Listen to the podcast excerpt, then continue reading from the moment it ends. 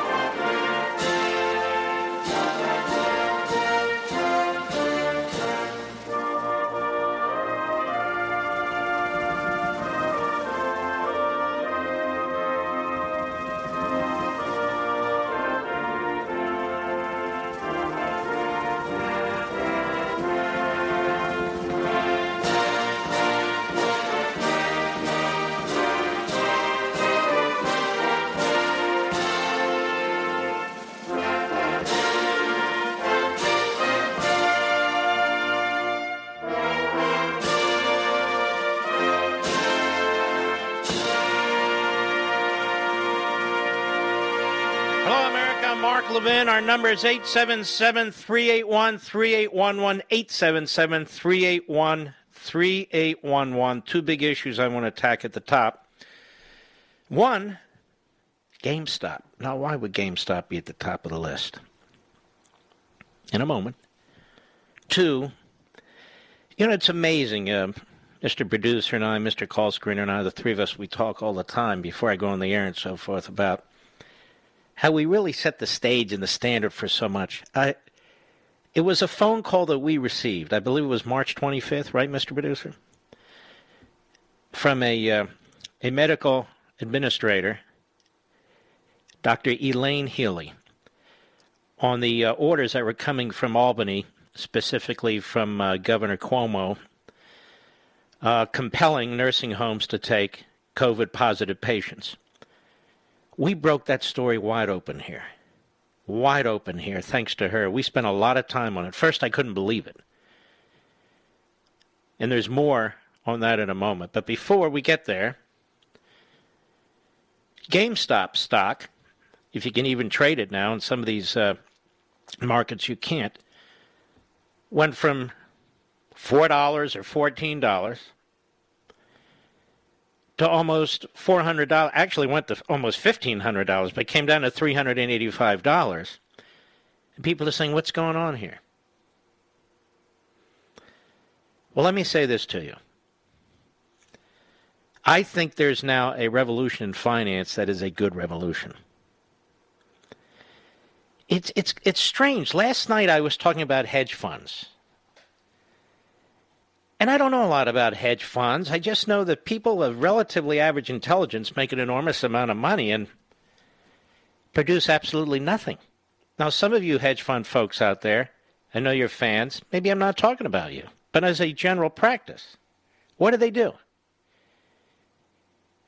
Well, they drive the price of certain stocks down in order to make money as they go down, or they drive the price of certain stocks up and they make money as the stock prices go up.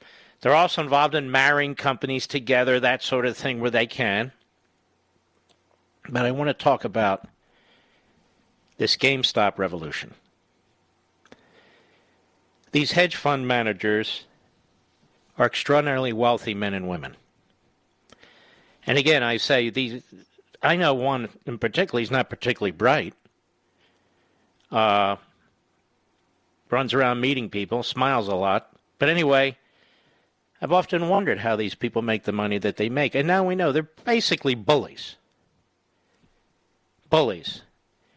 they decide, well, you know, these retail stores like GameStop, they're not making it. Let's crush them. Let's put them out of business, but in a manner in which we can make money. In a manner in which we can make money. So what happened? On Reddit, perhaps elsewhere, but as I understand it on Reddit, where a lot of millennials go, they said, we have a different idea. Why don't we try and save GameStop and drive the price up? And while these billionaire hedge funds are trying to drive the price down, and that's what they're betting on, the price going down, we're going to drive the price of this retail company up. And in doing so, that means with these hedge funds betting on the price going down, but these individual, almost Trump-like, populist activists, and they're not intending to be activists, but they've become activists, putting relatively small amount of dollars in, but adding up to a huge amount, driving the price up. These hedge fund billionaires have lost their shirts on these stocks, including GameStop. While all these other investors out there, slew of them, not billionaires and millionaires, for the most part, just average people, have made some money. Now everybody's nervous. The hedge fund industry, if you can call it that, they're nervous.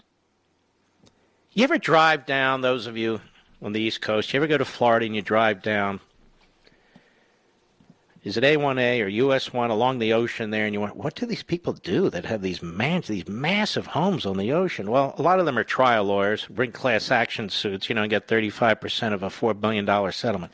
But beyond that, a lot of them are these hedge fund guys.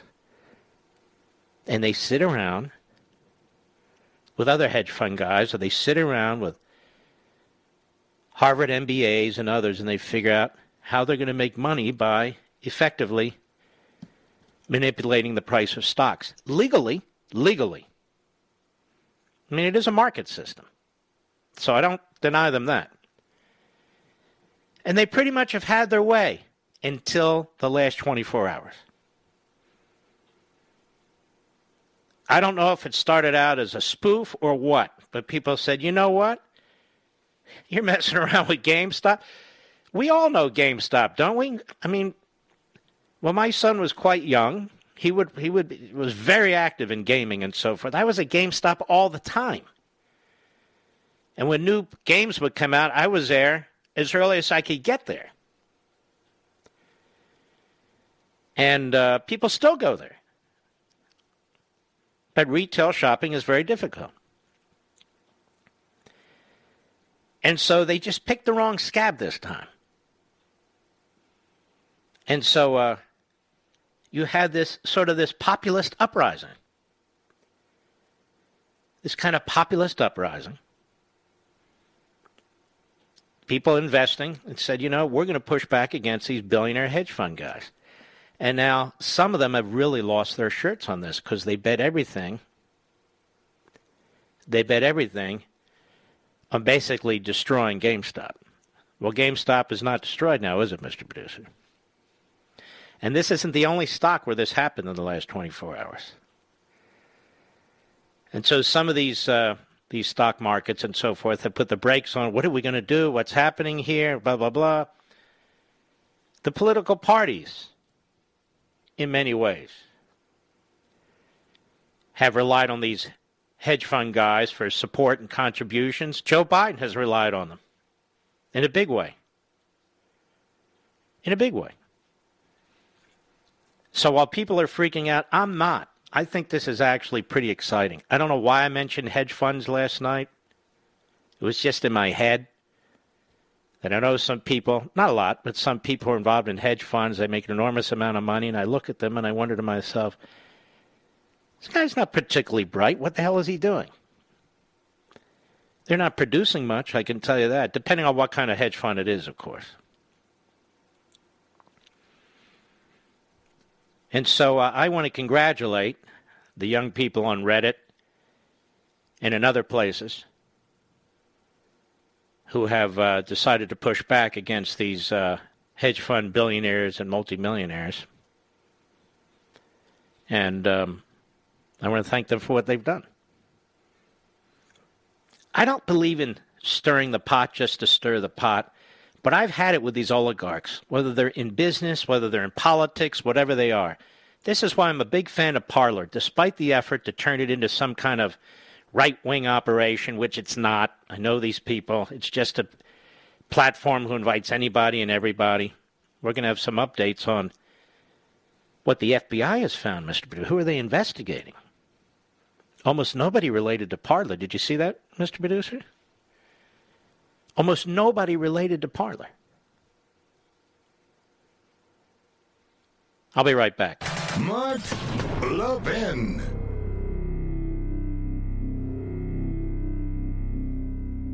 I know you love freedom. How do I know that? Because you listen to my show. And my show and everything I do is all about preserving freedom and the form of government that secures it for us. It's the same with Hillsdale College, one of the very best truly liberal arts colleges in the nation. That's why I talk about them all the time, because Hillsdale is committed to pursuing truth and defending liberty. Hillsdale teaches stellar students to defend freedom, no matter what they major in, whether it's science or music or economics or business, whatever. Hillsdale teaches them how to defend liberty, and they do that for you, too, through their free monthly digest of constitutional thought. It's called Imprimis. 5.6 million Americans receive Imprimis for free each month, and you, my friend and fellow freedom lover, should be reading it, too. You can subscribe for free at LevinforHillsdale.com. That's L-E-V-I-N for Hillsdale.com. No strings attached. Generous donors who want to preserve freedom for future generations make it possible for all of us. And for Hillsdale to send Imprimis to you for no cost every month. Start receiving and reading Imprimis so you can know how to defend the freedom you love. Visit LevinforHillsdale.com. That's L-E-V-I-N for Hillsdale.com. LevinforHillsdale.com.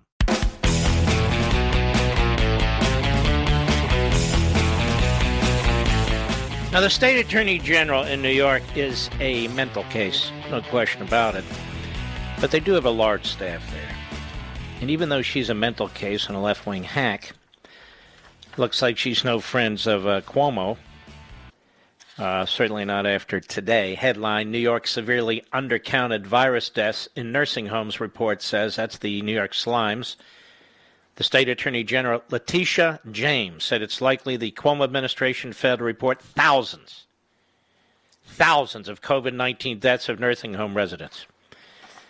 I wonder if he'll be forced to give his daytime Emmy back, Mr. Producer. I wonder if his publisher will demand their money back. I wonder if he'll be banned from anything in the future. Now, March 25th, we had a phone call from Dr. Healy, right, Mr. Producer?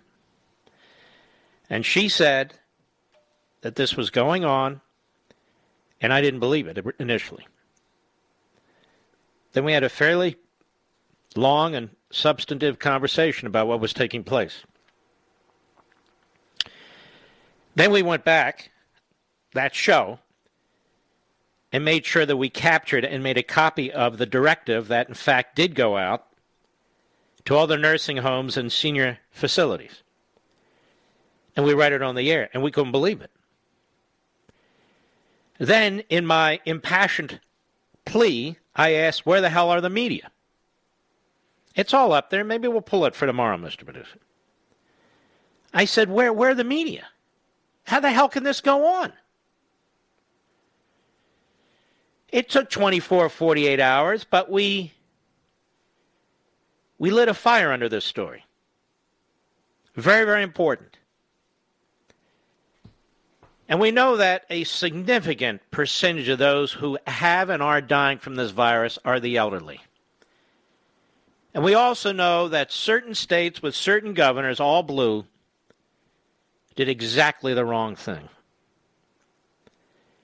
and caused the death of thousands and thousands of your grandparents and uncles and aunts who didn't deserve certainly to die and certainly not this way. Albany, New York, an investigation by the New York State Attorney General has concluded Governor Andrew Cuomo's administration undercounted coronavirus-related deaths at nursing homes by as much as 50%. In other words, Cuomo and his administration covered up the extent to which their policies caused the death of senior citizens. And here's a sad, a horrible fact. If this man were to run for governor today again of New York, he'd get elected in a landslide.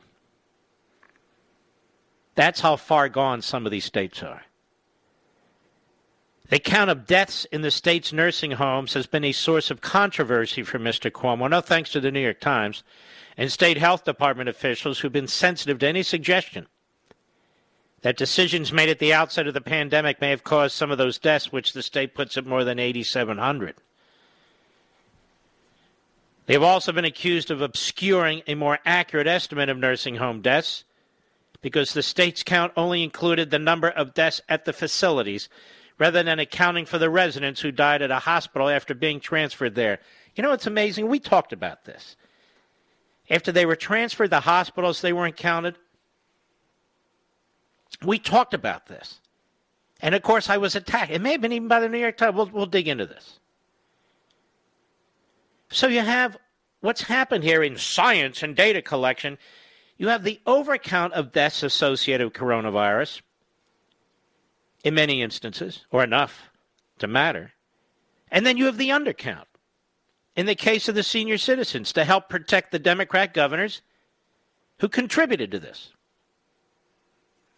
In the 76-page report released today by the Attorney General Letitia James, a survey of nursing homes found consistent discrepancies between deaths reported to the Attorney General's investigators and those reported to and officially released by the health department.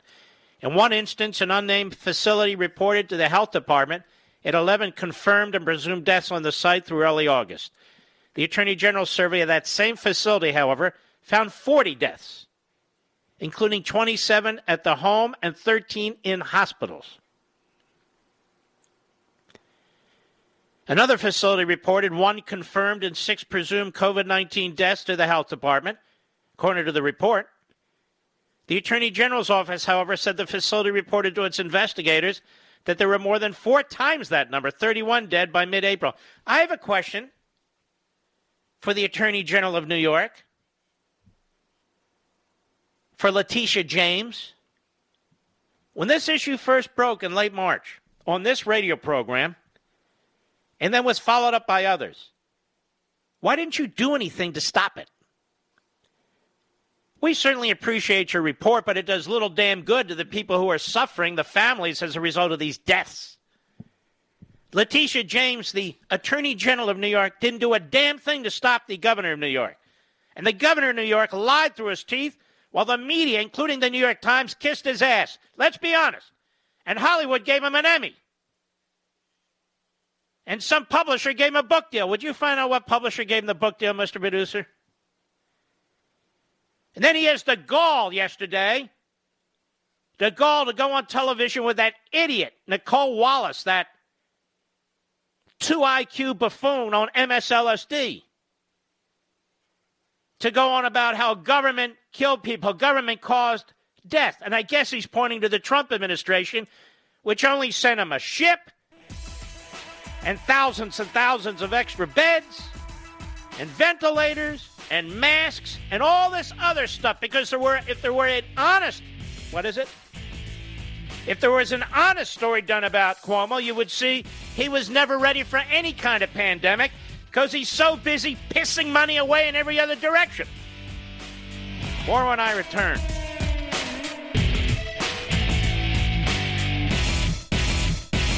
I know you love freedom. How do I know that? Because you listen to my show. And my show and everything I do is all about preserving freedom and the form of government that secures it for us. It's the same with Hillsdale College, one of the very best truly liberal arts colleges in the nation. That's why I talk about them all the time, because Hillsdale is committed to pursuing truth and defending liberty. Hillsdale teaches stellar students to defend freedom, no matter what they major in, whether it's science or music or economics or business, whatever. Hillsdale teaches them how to defend liberty. And they do that for you, too, through their free monthly digest of constitutional thought. It's called Imprimis. 5.6 million Americans receive Imprimis for free each month. And you, my friend and fellow freedom lover, should be reading it, too. You can subscribe for free at LevinforHillsdale.com. That's L-E-V-I-N for Hillsdale.com. No strings attached. Generous donors who want to preserve freedom for future generations make it possible for all of us. And for Hillsdale to send Imprimis to you for no cost every month. Start receiving and reading Imprimis so you can know how to defend the freedom you love. Visit LevinforHillsdale.com. That's L-E-V-I-N for Hillsdale.com. LevinforHillsdale.com.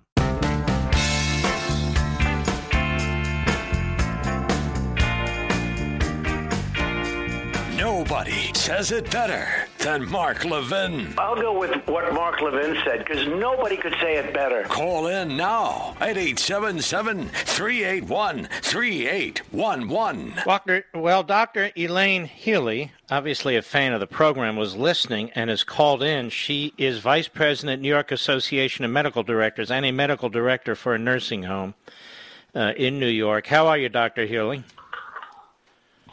I'm doing well, Mark. Thank you.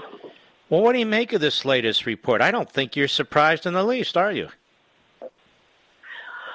Not at all. And in fact, you know, what the Attorney General did was estimate the number of people that died from COVID in the hospitals after being transferred from the nursing home. And using that, she came up with a number that was 50% higher than what was reported. But my contention is that a lot more people died in the nursing homes than have been accounted for. And I think I might have mentioned this to you before, but a lot of people died in March and April that were not counted as COVID deaths for various reasons, including the fact that there were mistakes on the death certificate. There was a mad rush to collect the data over a single weekend day, and just a lot of different reasons. So I think there's a large number of people that died in the nursing homes that were not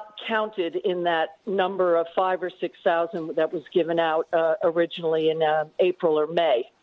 So there's a tremendous just gap in our knowledge of what really happened in the spring.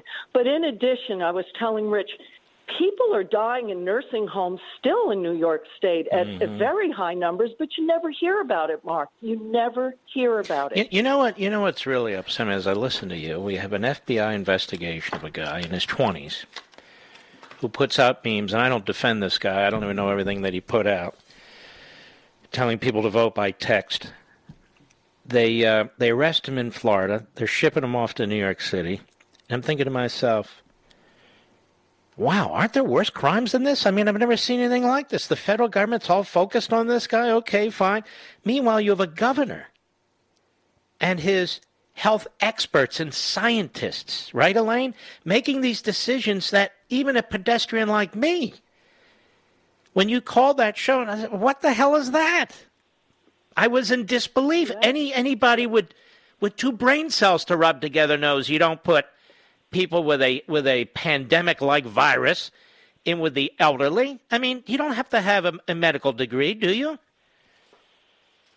The worst public health decision ever made. Just it was like you said. But what are the consequences here? It was a no-brainer. All these deaths and no consequences. And I said earlier, the man, if he ran for re-election, he'd win by a landslide. I know. And if you listen to his press conferences, I don't know if you do, but I force myself to. And they cover in exquisite detail down to the zip code of these neighborhoods where there's microclusters and test case positivity rates and all of this, but their people are still dying in nursing homes, and you never hear about it. Could be close to 40% of our fatalities. I mean, that's what it is across the country, and they never mention it. You can't find it on the website. There's nothing about nursing home mortality data on the Department of Health website, nothing. and it's never mentioned in these press conferences, and nobody asks about it. The truth is the data on COVID deaths... I don't know what to think. The data on COVID deaths is not reliable in many respects. We went through the CDC form. They've since scrubbed it. They brushed it, broomed it. You can't find it anymore, the original one. But some of it is assumption, some of it's secondary. And here we find that when it comes to nursing homes, it's the opposite, because you got to protect the governor at all costs. You know, he's a Cuomo, and he may want to be the next president after Biden or something of that sort. So they protect their people. Anyway, so what happens now? You're the vice president of the New York Association of Medical Directors. Do you have any pull in that state, that your organization? I mean, no. We're trying to go through the state medical society. I was just on the phone with one of the assemblymen. They're putting together a task force on long-term care to. You know, I thought it might be a good idea if a doctor were sitting at the table along with everybody else. Yeah, right. But that's I don't know. I don't know how these things work. I really don't. But it's. Do you think there's going to be an FBI investigation?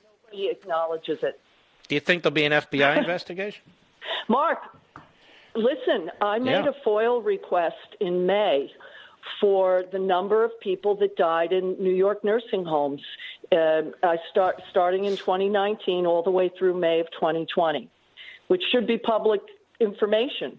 Mm-hmm. And I can't get to first base with it. I mean, it's an electronic database. It would take a couple of keystrokes to give the information. Then you would know how many really died. Well, it doesn't say that they died of COVID, but if they died at 10 times the rate of average monthly deaths, then you could somebody that's smarter than me could figure out whether statistically you could make the case for it. I don't know if it seems to me, and maybe it's easy for me to say this, but if one of my family members had perished as a result of this, I get together with the rest of them. I bring a massive class action suit against the state of New York. I would. Oh yeah. And address it. And then have your depositions of the governor and his health experts, so-called, and all the rest of them. Oh, yes. And, you know, and Fauci there praised Governor Cuomo. What do you think of that now? God. Oh, I can't stand it. I mean, what kind of doctor is that? What a mess they've made of it. Well, listen. What a mess. Listen to me. You broke this story wide open. There was that piece in the Wall Street Journal, but coming on this program, I think it was very, very, very important, because we went after it immediately, and then it spread. And I'm very pleased that you were able to do that, Elaine. And God bless you. Keep in touch with us. Again, I'll always be grateful. And likewise. Okay, Mark. And make sure people remember to keep those numbers in their mind. What is going on today in the nursing homes right now? Nobody knows. And, you know, by the way, Elaine, I want to tell you, I have a relative in Florida who's quite ill, so I go down there rather frequently. And I watch what's going on in Florida with Governor DeSantis. Governor DeSantis said the elderly are the priority, period. Everybody else comes second. I have the data. I know who's dying. I know who's vulnerable. He's not playing any games. They get one shot. He's holding enough of the vaccine, so they then come back and give a second shot, because one shot doesn't do the trick. And so what's happening is he's coming under attack, including by this Psaki, the spokes idiot for the idiot, saying, well, they've only used 50% of their vaccines, and the governor has to play defense. That's disingenuous, he said. It's not that we're wasting them or just sitting on them. We have to wait a period of time. I don't know what it is, 3 weeks, 3.5, whatever it is, before we give the second shot. We have everyone in the database. We're going to go back, circle back, and make sure they get their second shot. Otherwise, the first shot was for nothing. But the politicians like to play numbers games and say, look at this. We gave out this many shots. And he's saying that's fine, but I got to make sure the people who get the shot get the second shot. Isn't that rational? That second one, yep. Of course. And he's under attack. Totally bungled the vaccine rollout. Yeah, oh, my God. Thank God for the federal program for the nursing homes. That was the Trump administration. What is that? Took care of us. What is that? The Trump administration arranged for a federal inoculation of nursing home residents and staff. Is that right? That's how that's working. Yeah.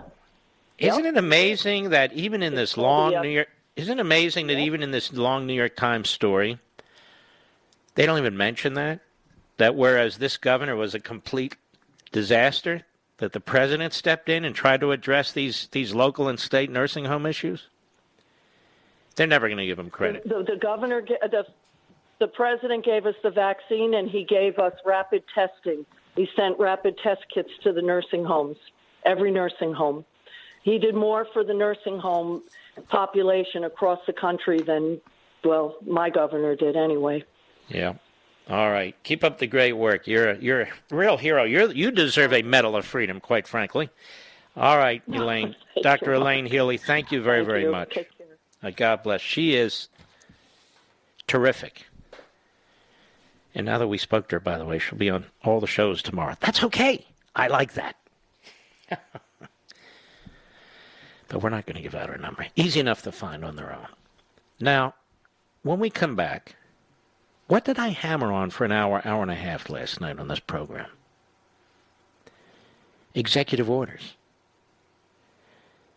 Then Mr. Producer found a clip that we played, because he works hard. We all work hard on this program, but we enjoy it. He found a clip back in October. I believe it was the 15th, give or take, during that preposterous interview with George Stephanopoulos, Clinton Democrat, dressed up as a phony journalist, with Joe Biden, where Joe Biden said, no, we're not going to do all that. I'm not a dictator. This is democracy. I believe in democracy. I can't issue all these executive orders. And, of course, he did and is. And we played that clip 3 times. And Fox and Friends played it. I want to thank them for their attribution. Did you hear that attribution, Mr. Producer? I missed it, too. But that said, everybody today is talking about the dictator or the oligarch or the monarch, Joe Biden. Because yet again, I hollered almost at the top of my lungs, where the hell is everybody? This guy's sitting there making laws, signing them, one after another, all aspects of our culture, our society. He's violating the federal Constitution. Where are the Republicans? Where are the lawsuits? And there are more lawsuits coming. But where are the lawsuits from the Republicans in Congress, from the House and the Senate, jointly suing and saying, wait a minute, you're usurping our authority under Article 1. You can't do that. No, we got it. We understand there's executive orders and a lot of them out there. But nobody's ever sat there and used them one after another to write laws. We spent a lot of time on this, so I won't do it again. So we're trying to push the narrative on a lot of these issues. By the way, I want to thank the Washington Post, Mr. Producer. You're not going to believe this. They wrote a fairly balanced article on this issue of unity. What does it mean, really? And Joe Biden uses it. It means different things to different people. And guess what the Washington Post did this time, Mr. Producer? They quoted me, but they quoted me as conservative talk show host. No, not right wing. It's not right wing, Mark Levin. And there were 3 reporters on this. I don't have it in front of me, or I tip my hat, and I'm not even wearing one. But they said conservative talk show. I said, wow, what happened to them? I'll be right back. Mark Levin.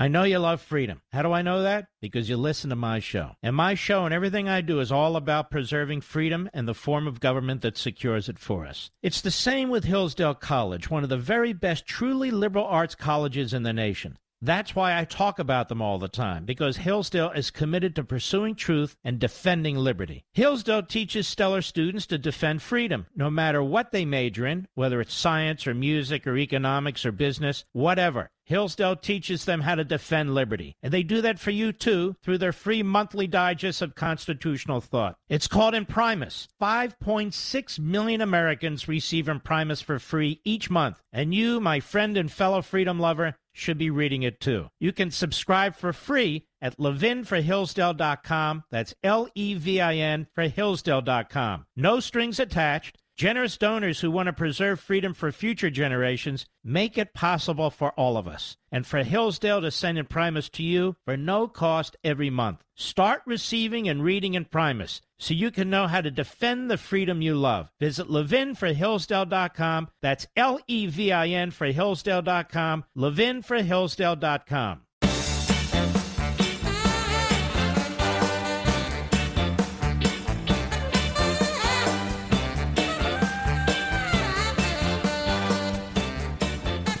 Also, I see here that this manipulation of the market to save these hedge fund billionaires and to punish these retail traders.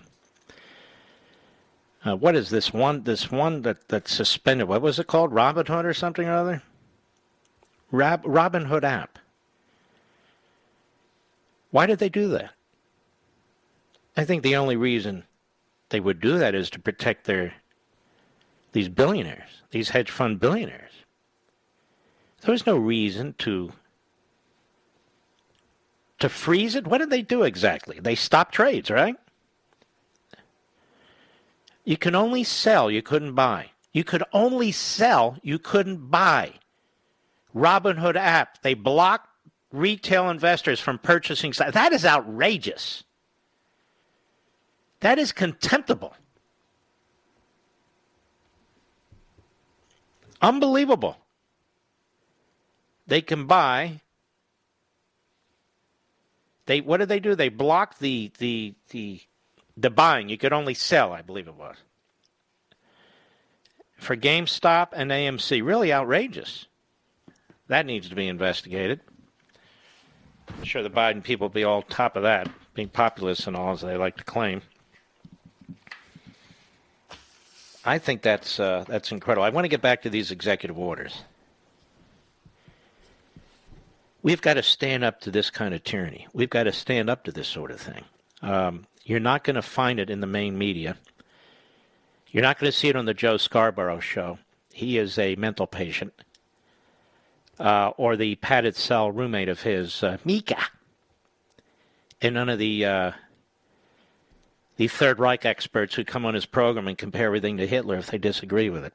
That's a sick show. You know, the Scarborough show is a sick show. Stupid people, radical people.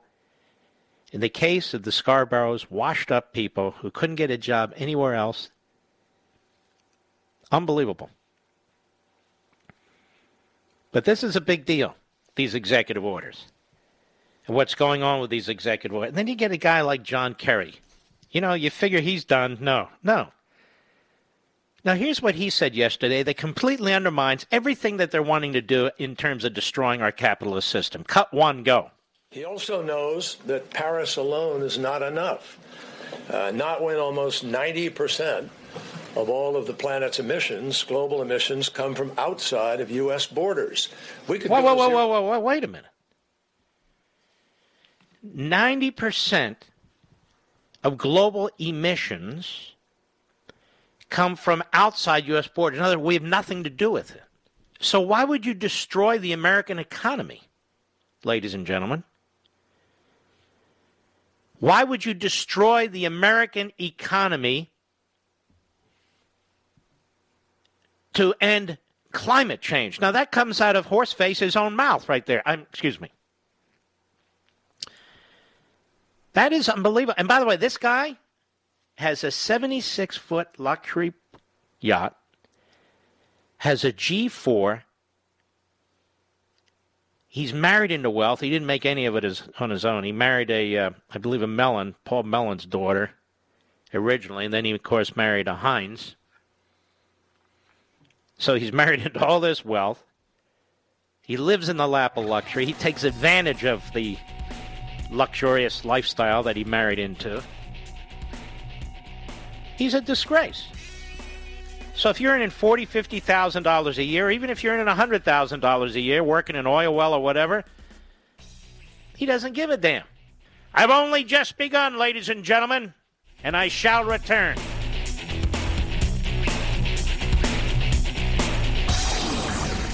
From the Westwood One Podcast Network. He's here. is here. Now, broadcasting from the underground command post, deep in the bowels of a hidden bunker, somewhere under the brick and steel of a nondescript building, we've once again made contact with our leader, Mark Levin. Hello, America. Mark Levin here. Our number, 877-381-3811, 877-381-3811. Well, I never got to this yesterday, but I felt it needed to be gotten to. The San Francisco School Board changing names of schools, getting rid of Washington and Lincoln and Dianne Feinstein. That last one's a real killer, don't you think, Mr. Producer? Why are we subsidizing these schools? I mean, I understand it's a blue state. There's no way around it. But federally, why do we subsidize these schools? What are they teaching our children in these classrooms? Other than your genitalia are not biological, they're psychological. Other than the 1619 Project on how to hate America, hate capitalism, hate your founding, hate the Constitution, hate the Declaration, hate your parents. Why are we paying for this? You know, we come on here, we talk about these things, we see these things. I see no legislative action on these things. Do you folks? If so, where's the leadership on this? Now, can't we as Americans agree that we're a great country? The answer today is no. Apparently, we can't. We can't agree that we're a great country. Now, if you're going to teach your children, or if we're going to pay for others to teach our children, to hate our country, then we're not going to have a country. And you can see the consequences of it now. So this is a huge problem as far as I'm concerned. So they're going to take the name. What are we going to call the schools? Marx? You know, they have these quaint names. Marx and who else? Obama, for sure. We'll name, you know, we got to name a whole lot of schools after the Obamas. Michelle Obama Elementary School, the Barack Obama School for Advanced Technology, you know, stuff like that. Maybe LeBron James will get a school. How about Nancy Pelosi? They've named any schools after Nancy Pelosi, Mr. Producer? Just a matter of time, I would think, yeah. All right. Now, John Kerry, having said that 90% of all the planet's emissions, global emissions, come from outside of the United States, just made the case on why he and Biden and these other crackpots are crackpots. But then, today on MSLSD, in response to the phony reporter, Andrea Mitchell, this happens. Cut to go. Let me play something that Mitch McConnell had to say yesterday. Yes, please. Mr. Kerry admitted yesterday that even if the United States somehow brought our carbon emissions to zero, it wouldn't make much difference. Mm-hmm. This piecemeal Green New Deal is the wrong prescription. First of all, I didn't say it wouldn't make any difference. I said it won't make the difference that will save us. Hey, how about if we force you to get rid of your yacht and your jet and your lifestyle? Would that would have a major impact on our 10%, wouldn't it? Aren't you sick of these frauds and hypocrites, whether they're governors locking down people and going off and having a good old time or this kind of stuff? I didn't say that. No, you did, idiot. We have it on audio. But anyway, go ahead. Because all of the world has to be at the table. The only point I was making, we need to reduce our emissions. We are the second largest emitter in the world. And if you put China and the United States... First of all, we're not. That's number one. Number two, what are we emitting?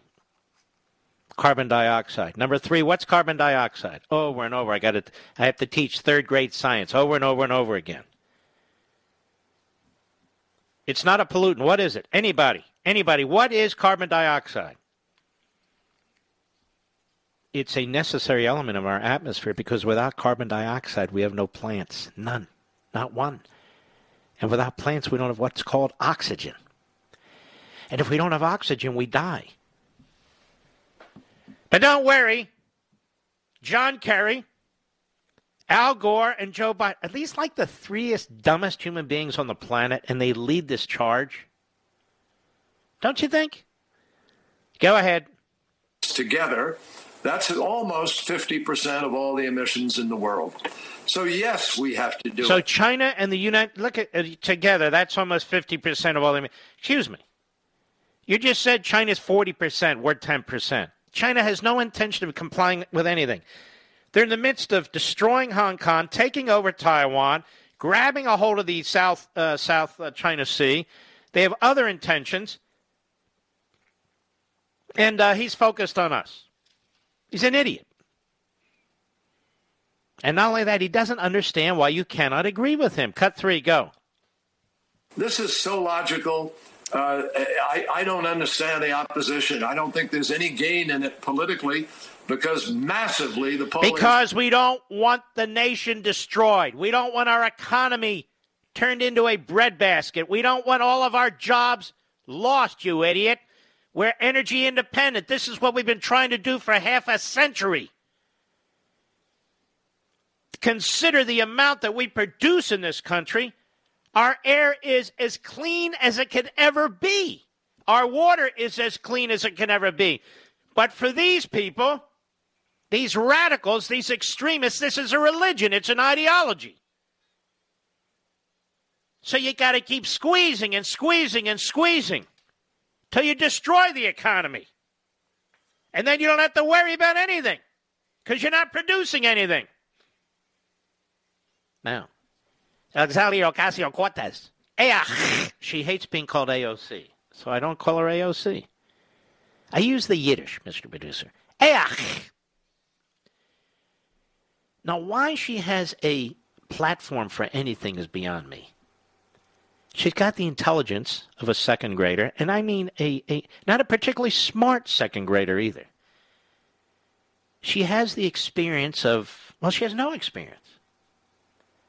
She's a twit. We used to call people like this twits. She's a twit. But don't worry. She was on MSNBC. Just look at this lineup they have on this MSNBC. They bring in Kerry, who doesn't know a damn thing about the subjects, not trained to nothing. Look at the lineup there. Sharpton, Larry O'Donnell. What a dunce. Rachel Maddow, Morning Schmo, Mrs. Schmo. Oh my God! It's like one of these vaudeville type shows or a circus. Oh, my wife will kill me now. But you know what I mean. Anyway, cut four, go. Even if folks in the private sector, for example, an automotive company, doesn't want to get with the program. Yeah, what are you going to do? What are you going to do? Even if they don't want to, even if the automobile companies and they don't want to get with the program, What is AOC going to do after her 2 years in Congress and her 5 years as a bartender? And what is she going to do? Go ahead. On track to obsolescence. And this is where public policy can be powerful. You know, for example. Shut up, you idiot. What have we become? We listen to her? Tell us what you think. We want to do what you say. You and your other fascistic friends in the house. You and your other anti-Semitic friends in the house. Yes, tell us, what should we do? What should we do? And then what are we going to do? When we're all out of work, we don't... Why is it that we don't look at the experience of the left? Let's take a look at California. California is an aquarium of left-wing squid. Wouldn't you say, Mr. Producer? It's there. They took the what was the greatest state in the country, the richest state in the country, they made it the poorest state in the country, an energy-independent state for all intents and purposes, and made it a disastrous energy-dependent state with brownouts and blackouts. They pushed their climate change agenda, and what do you get? Massive fires, because they won't do the things necessary to manage their forests. You have the highest taxes in the country. You have the worst services in the country. You have illegal immigrants roaming the streets. You've got druggies all over the place. You got fecal matter in your main cities there, which you're dodging. This is their nirvana that they have planned for us, ladies and gentlemen. This is their nirvana. Their schools suck. Their hospitals are beginning to regress. It is a state in severe decline. People can't get the hell out of there fast enough. California, here we come. Nobody even sings that song anymore. Even as a kid, I remember everybody wanted to go to California. It was the land of opportunity, fantastic place. The land of Ronald Reagan, the governor. Great governors, Pete Wilson, Duke Majan. And now look. Look what you have there, Newsom. With a little dabble, do you? Dumb as a doorknob, that guy. And a hypocrite, of course. All of you stay home or else. Stay off the beaches. Stay out of the ocean. Don't do a damn thing. Me? Sending my kids to private school. A little dab will do me. And, of course, we're going to eat at the finest restaurants. So you do as I say, not as I do. And that's all these Democrat governors. But how many more experiments do we need? Look at New York. We have this clown, Cuomo, who wins by massive numbers. He can win for the rest of his life. He is a buffoon. He's cost people their lives. He's cost people their lives. He gets an Emmy. That shows you what a bunch of morons are in the entertainment business. So we have Alexandria Ocasio-Cortez. And now Schumer's scared of her. So he's moving even more left-wing than he normally does. He's moved so far left now, even worse than he usually does, because he's afraid she's going to challenge him in a primary and beat him. Isn't that fantastic, New York, what New York's become? But don't worry, a lot of Democrats and liberals who destroyed that state are on the move. They're on the move. They're moving to Florida. They're moving to Tennessee. No tax states. Small government. Republican. So they can crap all over those states, too, and turn them into my Virginia and turn them into Georgia. That's right, I said it. Locusts. I'll be right back. Mark Levin.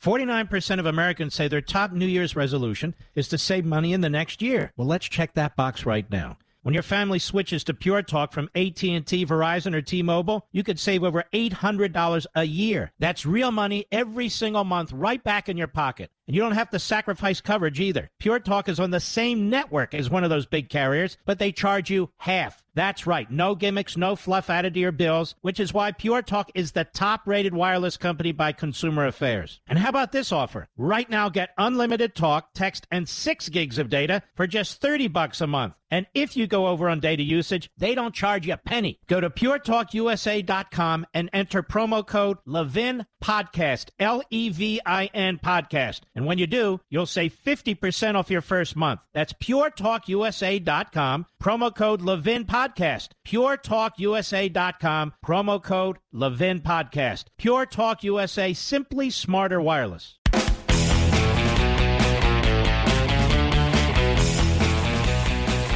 So I mentioned briefly our friends at Legal Insurrection. I mentioned, let's see here, Capitol Hill riot, DOJ arrest reports focus on Facebook, YouTube, Twitter, barely mention Parler. Wait a minute. How can that be? Well, the media and Democrats demonized Parler, and it was deplatformed by Google, Apple, Amazon, and more. It's clear that leftist social media giants were a hub for alleged criminal behavior. The takedown of Parler was purportedly based on its unique role in fomenting hate online, relating to its alleged outside role in the events at the Capitol on January 6th. Having spent a couple days weeding through the DOJ's published arrest reports, writes at Legal Insurrection, I found little mention of Parler, but plenty of alleged criminal conduct referencing Facebook, YouTube, and Twitter in the charging document of the 19 Justice Department press releases published to date, including the attached affidavits which he attaches and other documents, where applicable, regarding the persons charged for involvement in the Capitol Hill riots. There are multiple and lengthy references to Facebook, YouTube, and Twitter. This is not an exhaustive listing of the reported 170 arrests made thus far, but this post reflects only those materials the Department of Justice has made available at the time of this writing. Parler is mentioned in only two, with Facebook references far dwarfing the Parler references, in one and the other being an unprofessional ideological rant against Parler. Five do not mention any of these sites. So the big lie out there, and of course I'm quoting Joe Biden, who quotes Goebbels. The big lie out there is that Parler is where all this hate is taking place, when in fact it's not Parler at all. It's Facebook and Twitter and Google. What do you make of that, Mr. Producer? You see how they lie, the narrative is created? You see how the narrative is created, ladies and gentlemen?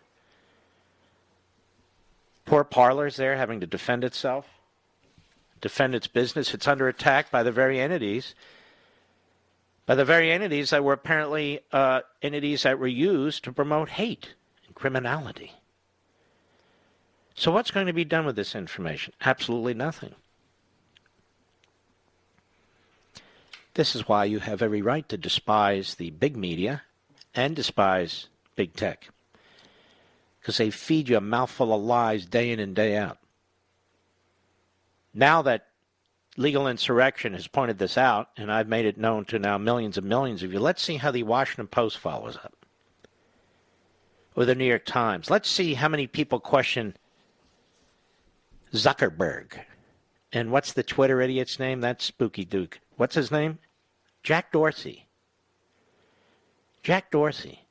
What a strange bird. Does he even know there's fleas in his beard? Does he even realize that, Mr. Producer?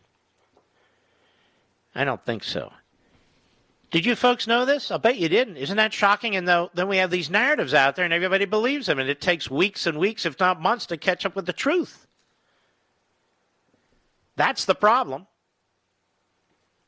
And speaking of the big lie, we have some great websites out there, a lot of young people.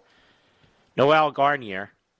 The left keeps accusing conservatives of the big lie, quote unquote, a term invented by Hitler as he prepared to persecute German Jews.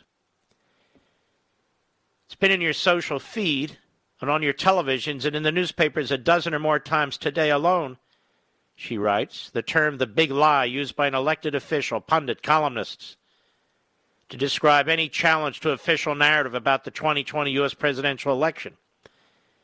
President Joe Biden has accused President Trump, Senator Ted Cruz, Senator Josh Hawley of a big lie. Representative Mazie Hirono went on Anderson Cooper to accuse the Republican senators of a big lie. Dominion Voting Systems has alleged a big lie in their lawsuit against Rudy Giuliani. Fake Tapper has used the term big lie repeatedly on Twitter and on air to describe allegations of fraud in the 2020 election. That guy is a sick bastard. He just is. No offense. Bloomberg explained the analogy in September. Quote, Adolf Hitler and Goebbels, his minister of propaganda, espoused a technique known as the big lie, which involved repeating a colossal falsehood until the public came to believe it was true, you know, like the one against Parler. And it goes on. And so we have the media and the Democrats accusing conservatives and Republicans and people who dare to question what took place in the election, particularly as it applies to the Constitution, as Goebbels like with the big lie. The big lie. Wait until you hear what the Philadelphia Inquirer has to say about the use of Hitler. I'll be right back.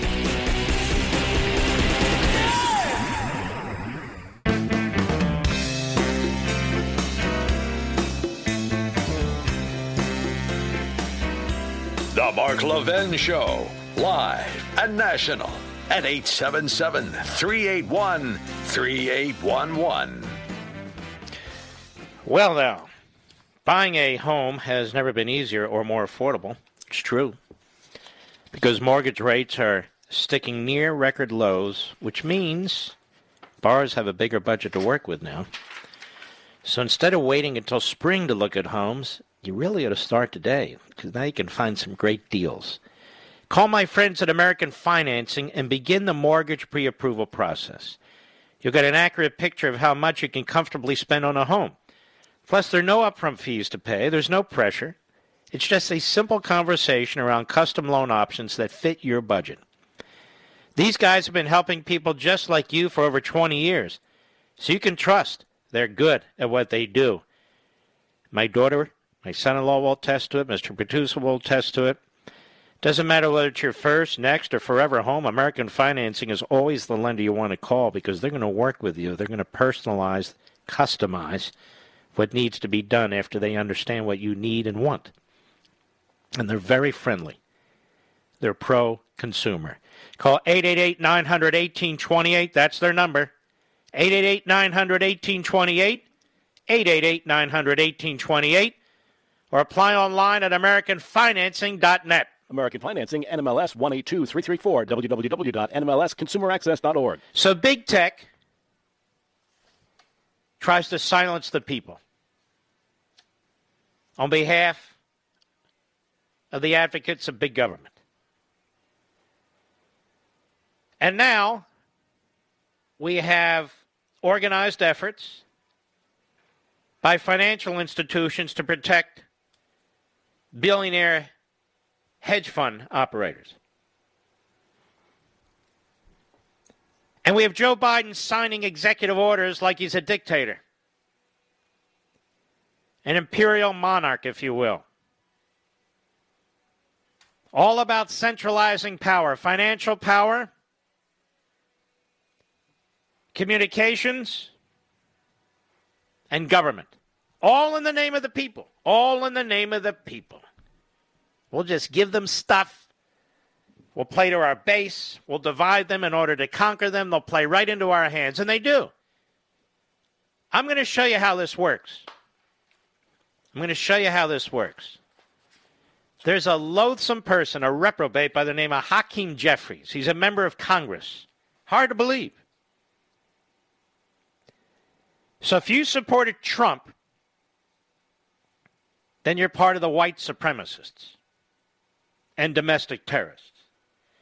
And, of course, none of this language incites anybody, ladies and gentlemen, none of it. None of that language incites anybody. Perfectly fine. Nobody's moving to expel him from the House of Representatives, are they? Cut 11, go. But every available option to hold him accountable for his actions should be undertaken. Now, Donald Trump is a private citizen, and the Marxists and the fascists, really there's an overlap, in the Democrat Party think this is the old Soviet Union with Stalin, so they want to track him down like he's Trotsky in South America and hang him on a meat hook. Only then would Hakeem Jeffries be happy. Go ahead. In doing the business of the American people, both in terms of defending our democracy and building... Oh, I always turn to Hakeem Jeffries when it comes to defending our democracy, don't you, Mr. Producer? Nobody defends our democracy and our traditions, our economic system, our principles like Hakeem Jeffries and the Democrat Party. Nobody. To quote the Democrats, Hakeem, big lie, baby, big lie. Go ahead. Under the leadership of Joe Biden, Speaker Pelosi, and Leader Schumer. What leadership, you idiot? The three old stooges of politics? Go ahead. Not going to be cowed by the domestic terrorists and the white supremacists and the enemy combatants who want to stop us in our tracks. So if we want to stop the radicals in their tracks, we are now white supremacists, domestic terrorists, and enemy combatants. Now, this guy's in the leadership of the Democrat Party. This guy is big on the impeachment management, and this guy isn't inciting anybody. How come the Washington Compost and the New York Slimes, how come the Constipated News Network and MSLSD don't all do stories on the incendiary language used by Democrats and used by Democrats who are hosts on their various shows? How come they don't talk about that? I'll tell you why.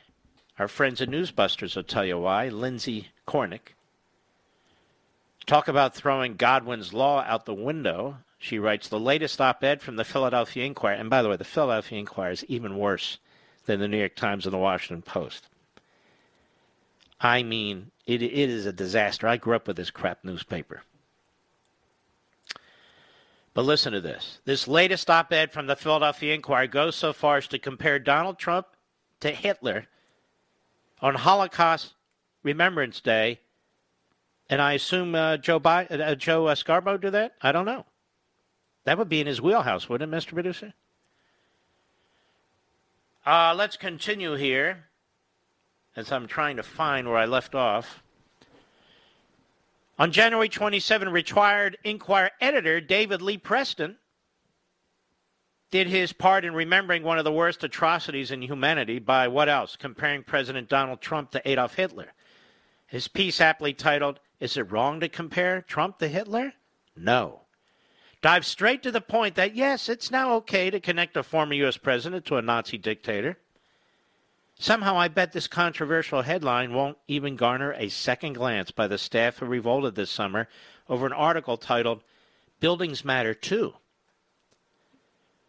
Preston began, many people find it offensive to use the Holocaust as a yardstick for the political excesses of the last 4 years that culminated in the storming of Washington on January 6th. They believe that to mention Donald Trump and Adolf Hitler in the same breath, as Spike Lee did on Sunday in an award speech, disrespects the millions of innocent victims and survivors, diminishing the enormity of the Nazis' crimes. As a son of Holocaust survivors and a grandson of four murdered Jews, I might be expected to agree, but I don't. What a piece of you-know-what this guy is. You can only imagine his grandparents and others in his family exterminated by the Nazis. It's too bad they can't speak for themselves. Instead, this guy does. Preston attempted to compare the two in broad and highly inaccurate terms, such as the child migrants in cages, Muslims banned from entering the U.S. These are lies. Muslims weren't banned. And children in migrant cages. Of course, that started. Those cages were built under Obama and Biden. I guess Obama's Hitler then, right, Mr. Producer? Who would Biden be? Eva Braun? I don't know. According to this guy's logic. His main source of comparison comes mostly from the Capitol Hill attack on January 6th. Not only did he claim Trump figuratively drove busloads of angry Americans to Washington this month and egged them on after they got there, quote-unquote, he also explicitly compared the day to Kristallnacht. They're absolutely different. Once again, the Capitol Hill attack was reprehensible. What it wasn't was a night of widespread slaughter and destruction targeting an oppressed minority. Any comparison of the two is disgusting, especially during a time when we're supposed to honor the 11 million lives lost during the Holocaust, including 6 million European Jews. Finally, Preston tried to save face by stating that he's not suggesting, quote, that Trump would have become another Hitler or that Trumpism is equal to Nazism. Well, that would be the bare minimum of courtesy. He immediately undermined it by ending with this, quote, "It is sacrilegious to suggest a link between Hitler and Trump, ? I don't think so. I'd say it keeps us vigilant for the warning signs." So basically, I'm not saying Trumpism is Nazism, but Trumpism could be Nazism, so everyone can start comparing Trump to Hitler now. Last thing this nation needs is more lying, fear-mongering, and division. And the last thing this solemn Holocaust Remembrance Day needed was a sideshow of more whiny Trump comparisons to Hitler. Spike Lee. Oh, the great Spike Lee. What a punk. What a punk. Makes millions and millions off this society by attacking it. I am so sick of these hypocrites, you have no idea. Why don't they live the life they demand the rest of us live? Why don't they live the life that they point is so magnificent in other countries? because they don't want to. It's easier to be a hero in America, you see, for doing nothing but sitting on your ass and attacking this country. That's what they do in sports. When you watch these sportscasters, how many of them serve this country? Sit there on their overpaid fat asses, complain about this country. They're the wealthiest people in the country. White, black, Hispanic, and everything else. Isn't it amazing, the diversity? And nobody sees race, but they can't stop talking about it. Down for the revolution, except if the revolution touched their home, or their boats, or their cars, or their vacations, or their bank accounts. No, we're not for that revolution. Take it from everybody else, not from me. Oh, that revolution. That revolution. I'll be right back. Mark Levin.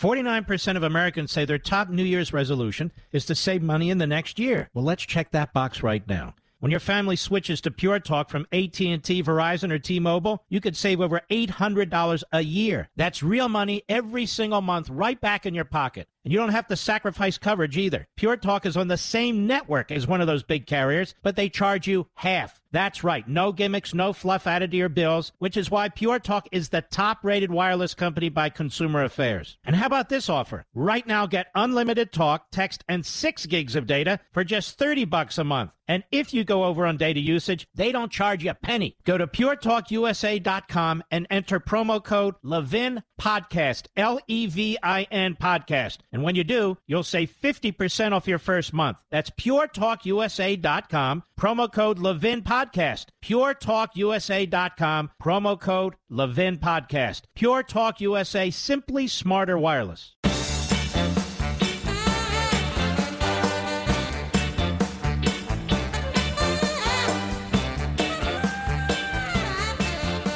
Shout out to Edward. Edward served in the military, I think the Air Force. He was part of the Capitol Police Force. He was part of the Metropolitan Police Force for 25 years, and he was my Uber driver today, Mr. Producer. I may have mentioned I go to Florida every 2, 3, 4 weeks for a number of reasons, but in particular to visit a family member who's been ill. And in any event, there I am at the Palm Beach International Airport. There's really nothing international about it, but it's PBI. It's a great little airport. And I take this flight, and plenty of time to get back in time to do radio, Mr. Producer. And there's very limited flights. And so we get on the plane, and we're sitting there. 10 minutes goes by, 15 minutes... I know it's not the weather. It's Florida. There's no snow. 30 minutes go by, and the pilot gets on, and he says, very good radio voice, actually. And he says, I didn't know it would take this long. We're a little low on oil, and I'm waiting for the mechanic to get here and give us our oil. So he sounded very irritated. So I said to the flight attendant, what do you know about this? And she basically blew me off. I don't know anything. Oh, excuse me. Want some pretzels? No, I want to go. We were an hour delayed because the mechanic took his good old damn time putting oil in the jet. And then, when he's done, the pilot gets on and he says, we don't know where the mechanic went. We're waiting for the papers. We got to sign the papers when anything's done, and we're waiting for him. So we're waiting for him. Who is this guy? Who is this guy? The airlines are hurting. People in the airlines are holding on to their precious jobs, and there's some schmuck. So we were an hour late. Man, I ran like I haven't run in a long time, Mr. Producer. That's not good for me. I know my wife would disagree. It's not good for me when I'm huffing and puffing. So this particular airport, Dulles, I'm not sure where the hell a Uber guy comes. They changed everything because I don't do a lot of Ubers, and he changed everything. So first I run downstairs, and apparently now there's an sort of an aisle area or island area that you got to walk like two things over to get there. So I get there and I say to the guy who works there, is this where Uber picks up? And he looks at me. He's wearing the proper, you know, official clothing. He didn't understand what the hell I said to him. I said, all right, I must be in the wrong place. I'm not seeing it. So I ran back up. So Edward contacts me and he says, where are you? And I said, I'll be there soon. I said, where is this place? And he's describing it to me. Again, I don't take Uber a lot there. And I, no, it's the other. So I had to run all the way back down, Mr. Producer. Poor Mark. And there was Edward, cool as a cucumber. Good guy. So you can thank Edward for tonight's show, because I wouldn't be here otherwise. Now, the funny thing is, and Mr. Producer will tell you this, they'll tell you this at Fox, they'll tell you this at Blaze, on Levin TV. I prep all day and all night long, don't I, Rich? 2 in the morning, if I wake up early, 5 in the morning, and I'm sending stuff in all. So I was ready to roll. Problem is, I needed to be there. And then we have our great, in addition to great Rich, who's been with me since forever, we have our great call screener, Richie, who's also a podcaster. And he always sits in the saddle just in case we have a technological problem, which is frequently. But I gave them a heads up. I said, get Richie ready. But luckily I was able to get here, thanks to Edward. So a shout out to Edward. Anybody care? No, nobody cares. It's all right to use Hitler. Philadelphia Inquirer said, it's all right to use Hitler when you're talking about Trump. It's all right to use white supremacists and enemy combatants and domestic terrorists when talking about Trump supporters. And none of that incites anybody. Now, what if we use that language against the left or minorities or Democrats? Or that would be the end of your career, the end of your life, in terms of making any future progress, profession, or the rest. You'd be banned from so many things you couldn't even count them. You couldn't even count them. But if you want to trash conservatives and constitutionalists, you want to trash Republican office holders, you want to trash Trump supporters, honestly, you want to trash white people, go at it. You can say whatever the hell you want to. Whatever you want to. Doesn't matter.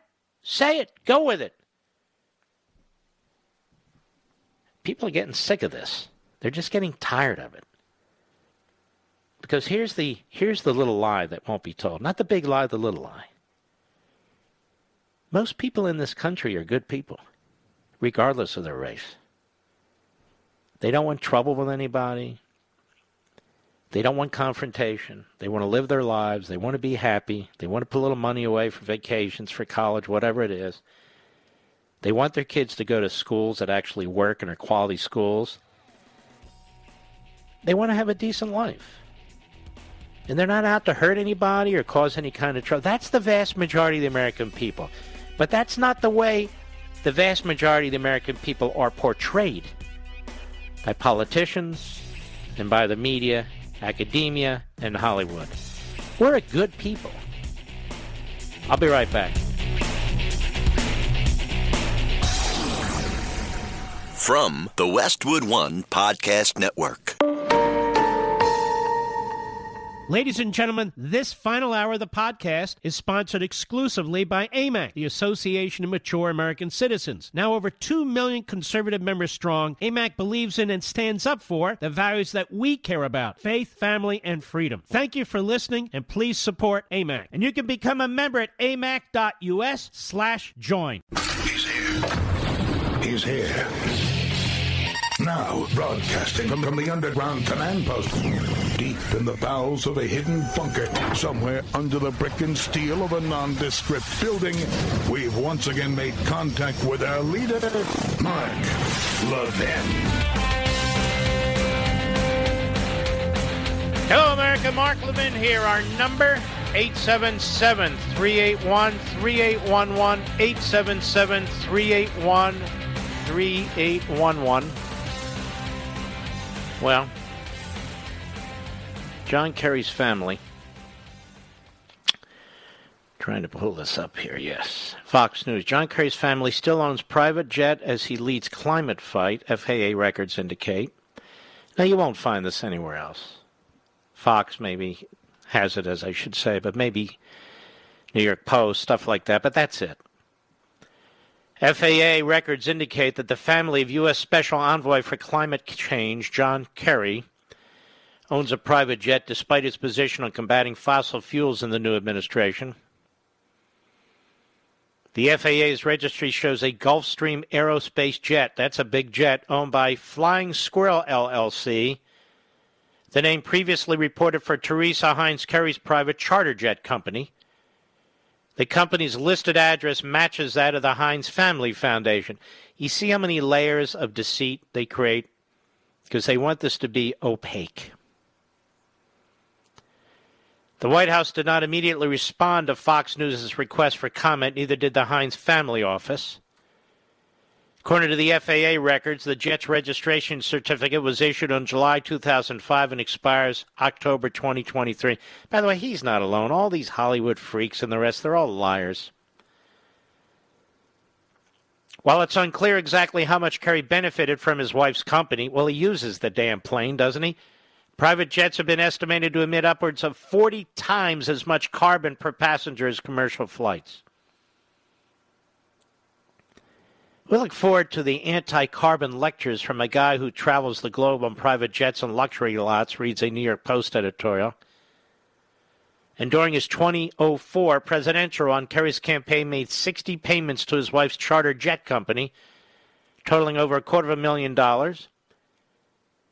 As late as 2013, his executive branch personnel financial disclosure showed Kerry owning over $1 million in assets for Flying Squirrel LLC through his wife. All these neo-Marxists and Marxists are very wealthy men. I mean, the ones in government, the ones in business. They want to control you. They want to control your lives. Many of you, you know, you eke out a living. So we're going to shut the XL pipeline, the Keystone. All these poor people put out of work, shutting our minds. All these poor people put out of work. And they just blithely say, you know, well, you'll get a job in a solar company, which, of course, you won't with the God knows how many illegal aliens coming over and the Chinese doing what they're doing and all the rest. And yet they get away. We're representing the little people. And that's mostly because of the press. The press is full of liars. Matter of fact, what did I do with that, Mr. Right here. Fake Tapper. Jake Tapper has... Maybe more than anybody else. Maybe Stelter's in there, a couple others. But Jake Tapper has utterly destroyed his reputation, his character, and his professionalism. Absolutely has destroyed himself. Trump pushed him over the edge. But to be pushed over the edge like that, ladies and gentlemen, you always had to have a screw or two loose. And so here is a montage, thanks to Grabian, a great site, where Jake Tapper obsessively uses MAGA terrorists' talking point. MAGA terrorists' talking point. Cut 14, go.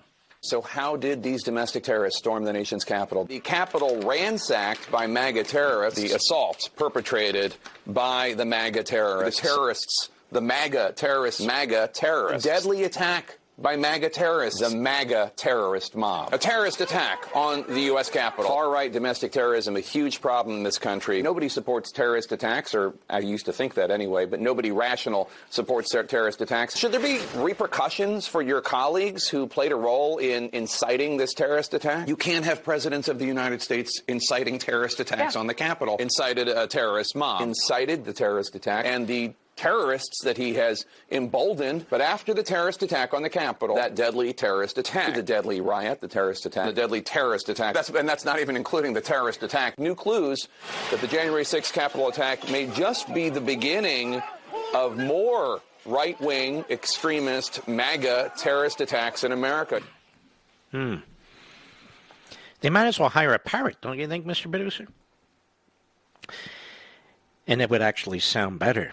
But he has no problem with the dictatorial actions of the President of the United States, which I hammered on and hammered on and hammered on last night and wondered where all the media were.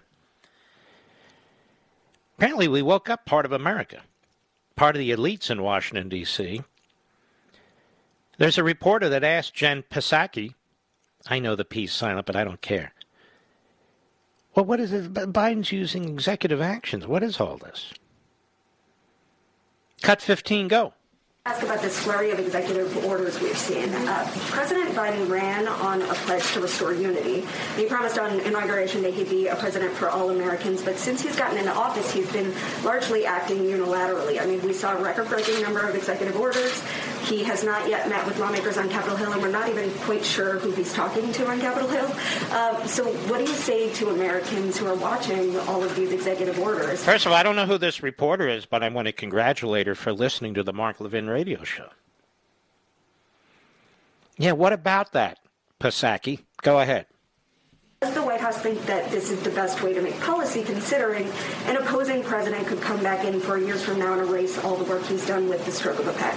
Well, there's a lot to unpack there, so let me try my best. First, the president put forward a large and bold COVID relief package, $1.9 trillion. Nothing bold about it.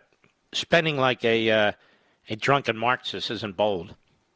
Very bold, you know, to subsidize the teachers' unions, to pay off pensions in blue states, to do what exactly? For $1.9 trillion. Go ahead. Is meant to address the challenges the American people are facing and the dual crises that that the country is facing, from the pandemic to an economic recession as a result. That package has the support of... You were asked about all the executive orders there, genius. Go ahead. According to every poll that we have seen publicly released. So I would say first that part of unifying the country is addressing the problems that the American people are facing. You're not addressing any problems. You're not coming up with new vaccines. Trump did that. You're all confused about the complexity of distribution. Trump's team was taking that head on. I don't know what the hell you people are doing, actually, other than issuing, you know, these Mussolini-type dictates, which are attacking the private sector. All of this is attacking the private sector. Go ahead. Cut 16. In terms of executive actions, he also ran with a commitment to take steps immediately to address the pain and suffering that the American people were feeling. She's not even a very good propagandist, is she? And you won't hear Jake the Fake Tapper go on and on. I won't have her on my show, you know, because she just doesn't tell the truth. You won't hear that from the Constipated News Network or MSLSD. Or the freaks and frauds and conga line of buffoons that are hosts on these networks. No, you're not going to hear a damn thing about her tap dancing, will you? Go ahead. Includes overturning some of the detrimental, harmful, and at times immoral policies and actions of the shut up, you idiot. You don't even know what you're saying. She's trying to be the Jesse Jackson of the press corps with the, sort of harmony and rhythmic talking and so on. She can't do it.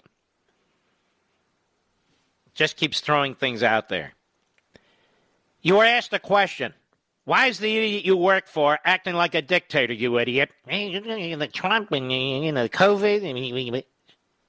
No answer. The media will be fine with it. Look at that, the Reddit revolution. Didn't I just say that, Mr. Producer? Oy, oy, oy. Oy, Gewalt. I'll be right back. Mark Levin.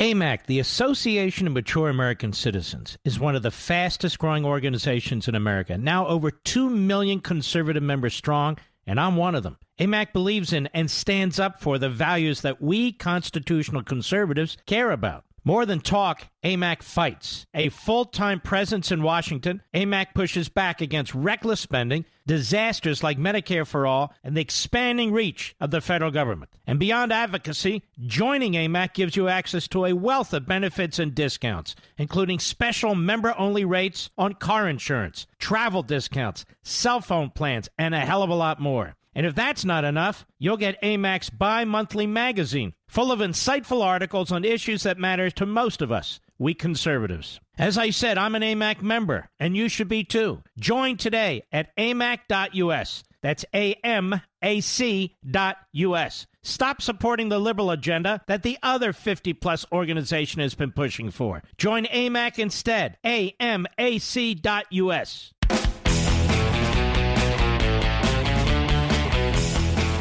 I have to confess, I haven't listened to everybody today, and I never listen to everybody in any day. But I thought the Reddit revolution is something we said here. Did somebody else say that before us, Mr.? I don't know. But we'll continue to say it. We're not going to allow other people to steal the phrase. It is the Reddit revolution. And I want to thank them. They're mostly young, mostly liberal. I've been on there before. My son Chase has had me on there, promoting Levin TV and Blaze from time to time. We need to do that more. That's on me. But these are, I want to salute them. The Reddit revolution, that's the phrase. We'll take ownership of it. Other people can use it. If somebody said it before us, that's fine. Then we salute them, and if we find that out, we'll give them credit. But that's what's just happened. Most of you and most of us have always wondered, what do these hedge fund guys do exactly? And yet they become incredibly wild. What do they do? Do they produce something? Is there some service out there? No, there's nothing. There's nothing. They bet on this and they bet on that, but they mostly make money on the down end by crushing these retailers. That's pretty much what they do. They do other things too, as I understand it, but they make a lot of money when a lot of other people are losing a lot of money. So this whole hedge fund area, no, I don't want the government to get involved and so forth, but I want the activism. I think the people do have power, and I think Reddit just demonstrated it. Some of these guys lost their pants. These billionaires are they're like the flies hovering over the body, and this is how a lot of them make their money. And so what happened at Reddit today is a couple of people, then a lot of people, then a whole lot of people said, "Wait a minute. We like this company, GameStop. We know they're hurting. We know these hedge funds are trying to put them out completely and make money on top of it, these billionaires behind the scenes. So you know what? We're going to buy a hell of a lot of this stock, drive the cost up, and drive these hedge fund guys out. And a lot of them are going to lose their pants. We can do this too, and we don't have to be billionaires. There can just be tens of thousands, if not hundreds of thousands of us. And we'll do that." And they did it. And then this one site, this app, Robinhood, they said, no. All you can do is sell, you can't buy. So obviously fronting for the billionaire hedge fund operator. All you can do is sell and drive the price of the stock down. You can't buy and drive the stock price of the stock up. I'd say they've destroyed themselves, wouldn't you, Mr. Producer? So it started on the Robinhood app. How about that? It's supposed to be a free trading app? Well, that doesn't sound like free trade to me, does it to you? And Robinhood, wasn't he stealing from the rich to give to the poor? Boy, that company's all screwed up, and I don't think they're going to make it, because who the hell would want to deal with them? Certainly not me. But I want to congratulate.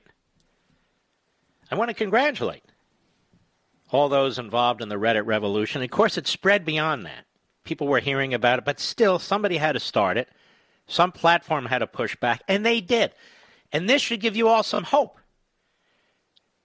I'm not anti-Wall Street. I'm not anti-hedge fund. I'm not anti-banker, but I am anti-oligarchs. That I'm anti. If you're a capitalist, you're a capitalist. You know, capitalism isn't even the right word. I use it. That's okay, because that's the way it is. It's like progressivism isn't the right word. I use it in order so I don't have to keep explaining it all the time. But it's not the right word. Statism is the right word for progressivism, as I wrote about long ago in Liberty and Tyranny. But it is. And even more now, neo-Marxism and Marxism, because they are truly borrowing heavily from Marx and his ideology and their embrace of Black Lives Matter and Antifa and all the rest. These are Marxist organizations combined with corporatists, combined with self-serving buffoons, whether they're basketball players or whether they're politicians. But this Reddit revolution, as we've been calling it, I just can't give phrases up to people who rip us off, Mr. Producer. I don't mind them ripping us off, but I'm not going to surrender it. It's just too good. Hopefully this is a big deal. And now they don't know what to do. The cabal doesn't know what to do. What I was pointing out is Wall Street backed Joe Biden in this election heavily. Why? Because Wall Street's not about competition. Wall Street's not about America first. And they didn't like what Trump was doing with communist China. And they didn't like his trade deals. Look, I was a skeptic early on. Not anymore. And I am a free market capitalist. But that trading with communist China, that's stealing our technology, no. You can't have the concept of a free market with communist China is irrational. It's illogical. There can't be such a thing. That's like somebody comes into your house to steal your silverware, and you're still conducting business with them. No, you stole my silverware. Well, don't you believe in free markets? What? You stole my silverware. You stole our technology. You're stealing our proprietary information, and now you want to you want to participate and purchase other things? No. You stole my silverware. Oh, you don't believe in free markets, and you must be a Trumpster. Not me. I'm pure. You're not pure. You're frauds. You're frauds. But this Reddit revolution, it'll be trashed. We'll see where the Wall Street Journal goes with this and the rest of them. Oh, now look at what we have. We don't have a very comfortable, secure, predictable market. Why? A handful of people walk away rich. An enormous number of people walk away poor. You know, and you think about stocks. Most of you have stocks, even though you don't buy individual stocks. Your pension fund, your IRA, your 401k, mutual funds. Most of you have stock. You don't know anything about your stock. I don't know much about my stock. But there are people who do play this all the time, and some of them are really, really good at it. But you can't have a platform that only allows you to sell in order to accommodate billionaires. That's number one. And number two, hedge fund managers aren't the only one who get to participate in the stock market in a significant way. I just think today was a big day, a historic day, in many respects, where we actually are trying to get back to capitalism. Yeah, rather than manipulation. And I might add, the thing about this is it's very transparent. What started in Reddit and spread, everybody knows what took place. And so who are these hedge fund managers? Anybody know who they are? Not really. I'll be right back.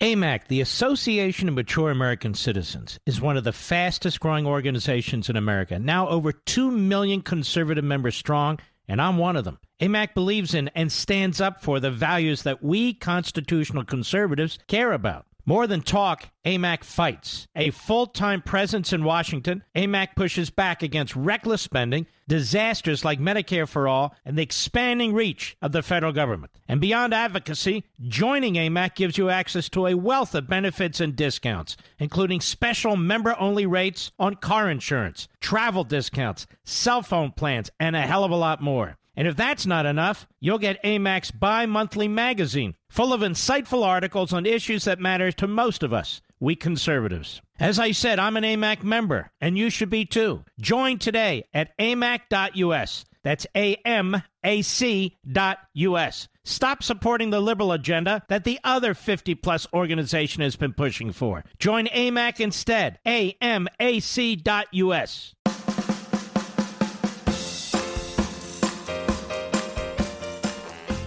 This is the nation's town hall meeting, and you can join in at 877-381-3811. Let's take some calls, I would say. Let's see here. I'm looking for my buddy Chris's dad, but I don't see that he called in. Not that he would, I'm just saying. Mike, Clifton, New Jersey, the great WABC. Mike, go right ahead, please. Thank you, Mark. It's a pleasure to speak to you. Earlier, you closed out your one of your segments talking about how the left constantly uses words like Nazi, Nazi, Nazi, and white supremacists and terrorists. I mean, it loses the effect. It's so ridiculous. Do they think no one has any sense of history? My mom is 92, and she's from Italy. And when she was a teenager, she was in Naples. And when the actual Nazis came to town, I remember her telling this to us. I have three siblings. When I was very young, she said the landlord of her building, her apartment building, was deaf. And, of course, they all knew that he was. But the Nazis were calling out to him. They wanted to speak to him. Of course, he didn't hear. He didn't turn around. So to make it a point to show everyone that they were in charge, they grabbed him and in front of everybody just shot him in the head in front of everyone. So to use these terms, it really has no effect, I think, on people who know a little bit. To use these terms demonstrates a couple of things, in my opinion. See if you agree. That these people have no sense of history whatsoever. That is, they either don't know it or they don't care. That they believe their lives, their fame, their importance is more important than anything now or in the future. Their politics is dangerous and vile. And they really don't care about the 6 million Jews who died in the Holocaust, or they wouldn't conduct themselves this way. Period. Your thoughts. Right. I agree totally. And now we have members of the House calling other members. I mean, it's bizarre, Mark. And you talk about it a lot. And yeah, you have Democrats who are now accusing Republicans of being white supremacists, of neo-Nazis, of conspiring with domestic terrorists and conspiring with enemy combatants. And keep something in mind, Mike. I've been saying this since January 6th. Notice that the language that the left uses, the language the Democrat uses, constant references to the Third Reich, stormtroopers, which is kind of interesting considering it was the National Socialist Party, by the way. And it's kind of interesting considering it's their newspapers, the New York Times and the Washington Post, that covered up the Holocaust. And it's kind of interesting since it was their president, Franklin Roosevelt, who turned Jewish refugees back, who he knew would be exterminated. It's kind of interesting, all of this. And then they're the party that has a big problem with anti-Semitism, and now several anti-Semites have been hired, quite frankly, by the Biden administration, and they like to throw these terms around. And there's no self-policing, there's no admonishment. Jake Tapper does it left and right. They all do it. On the Scarborough show, it's done left and right. Millions and millions of people referred to this way. And then when it comes to inciting insurrections, inciting anger, inciting this, inciting that, they take no responsibility for it whatsoever. None. Exactly. We see that over and over again. All right. Well, my best to you and your family, Mike. You take care of yourself. All right. Let us continue. Brian, St. James, New York, the great WABC. Go. Hey, yes, Mark, Brian, go right ahead, please. I'm listening on iHeartRadio. I am a delivery driver for one of the food delivery services, and one of the places I used to deliver a lot to was actually the actual nursing home where Dr. Healy is from in St. James. There's a couple in the area. And I just wanted to say some of my best customers were from there. Oftentimes the children of the parents would order for them, and I was able to go into the nursing home and actually help set up, on their tables, like in a hospital setting, and help them. And, they appreciated what I did for them. And I have to say that it's heartbreaking. I really don't have any deliveries. It's heartbreaking because I used to visit these people, and starting in March, they wouldn't let us come in. We had to leave the food by, with the attendants, and they would let the food sit there. And then I would be on the phone talking to like one particular lady whose name was Mary. They never give us last names. So, you know, and she would say, I really appreciate what you always did for my mother, bringing the food into her, but they won't let you in anymore, and I really appreciate you. And, you know, I just don't – the only delivery I've had there recently is actually to a staff member, and I still can't go in. You have to leave it at the door. It's like – it's unbelievable. I know people who've lost their... Imagine your mother, your father, in a nursing home or a senior facility, and they're dying, and you're not permitted to go in. That happened to thousands of people. They, on their dying bed, they don't get to see their family, their children, and their children don't get to see them. Now think about that. It doesn't get any worse than that, does it? I know. No, it doesn't. He's done everything he can to cover this up, okay, while proclaiming that he's, you know, worthy of praise, writing books about himself and making posters showing how, you know, he brought us all through, like Moses through the Sea of Reeds. It's ridiculous. Mm-hmm. Absolutely ridiculous. And like you said, if he ran for election tomorrow, all these morons would vote him right back in again. And then they complain about the high taxes and everything. And like you said, like locusts, they move to other states when they get tired of it, and then they vote for the same policies. What drives me even more up the wall, and this may upset some of my friends who are good listeners, people I don't know but who listen, is when you get a significant pension, let's say out of New York, or New Jersey, Illinois, wherever. And then you move to a low tax state. And the people back in New York are left still paying the pension. And then you vote for Democrats in these low tax states. So in other words, you've left, let's say you're a teacher. You've been working in the New York City, so whatever it is. You decide, man, I have a great pension, I have this and that, but I don't want to live here anymore because the taxes are too high, in part because of you, of course. And then they move to, say, a no-income tax state like Florida or Tennessee or whatever it is. And then they vote Democrat. These people are as selfish as you can possibly imagine, in my view. How do you view that?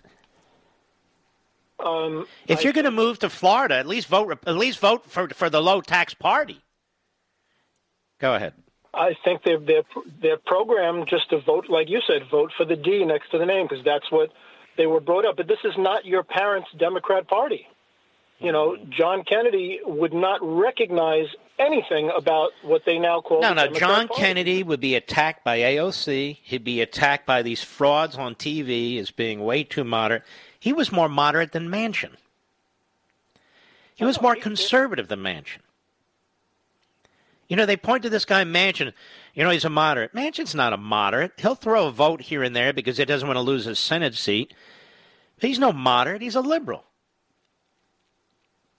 All right, my friend, and thank you for your call, Brian. I can tell, and you're right, how upsetting this is.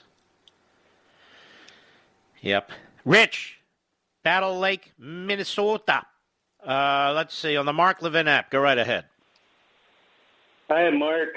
I'm concerned that John Kerry's $2 trillion climate budget will be an extravagant fly around the world pay-to-play slush fund for him, Biden, and their boss. And especially since there's no need for the U.S. to have this climate change department. You're right on, but it's a religion. Marxism is a religion, as Marxism tries to destroy religion, and it has its different sects. Let me put it that way, SECT, different sects.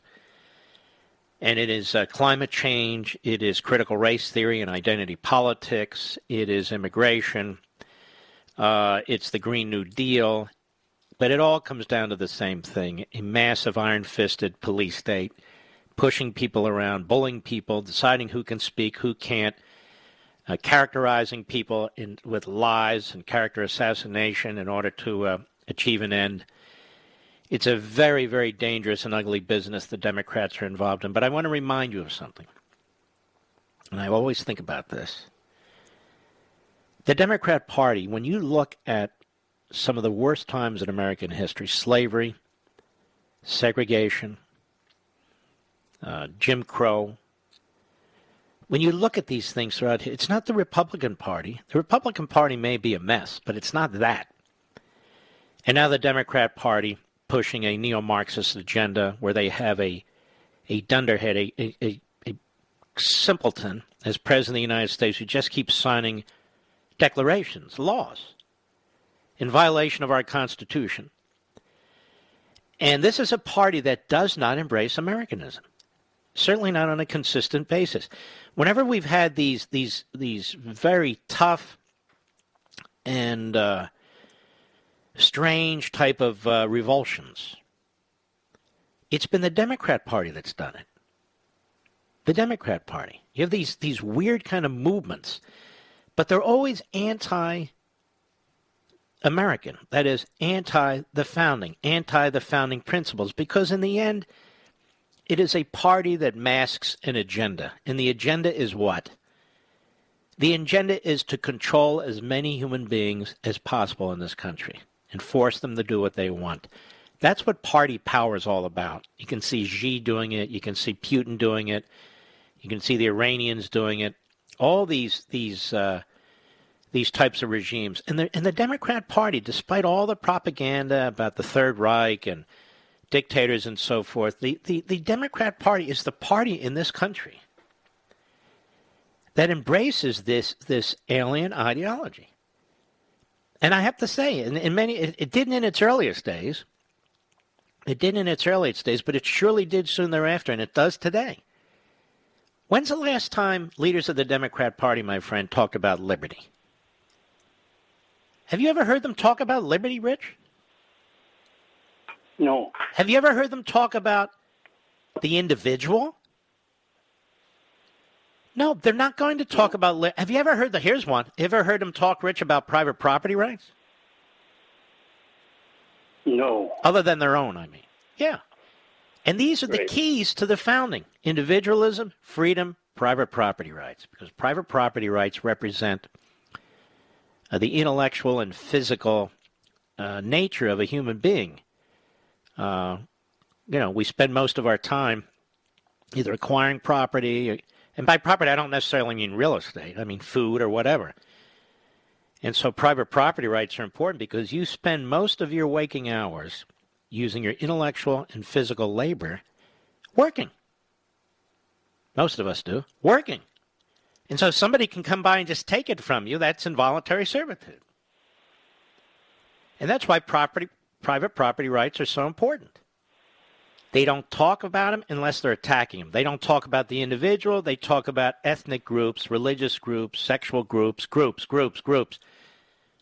And yet when you make decisions, Rich, do you say, I'm a white guy and I'm straight and I'm Christian, so let me make the following decision? Is that how you think? No. No, you say, I'm rich. This is my life's experience. This is my family. This is my morality, and I'm acting for rich, right? Mm-hmm. Yeah, well, they do that in their own lives, but they will not allow society to function naturally. All right, Rich, thank you, my friend. We'll be right back. Mark Levin.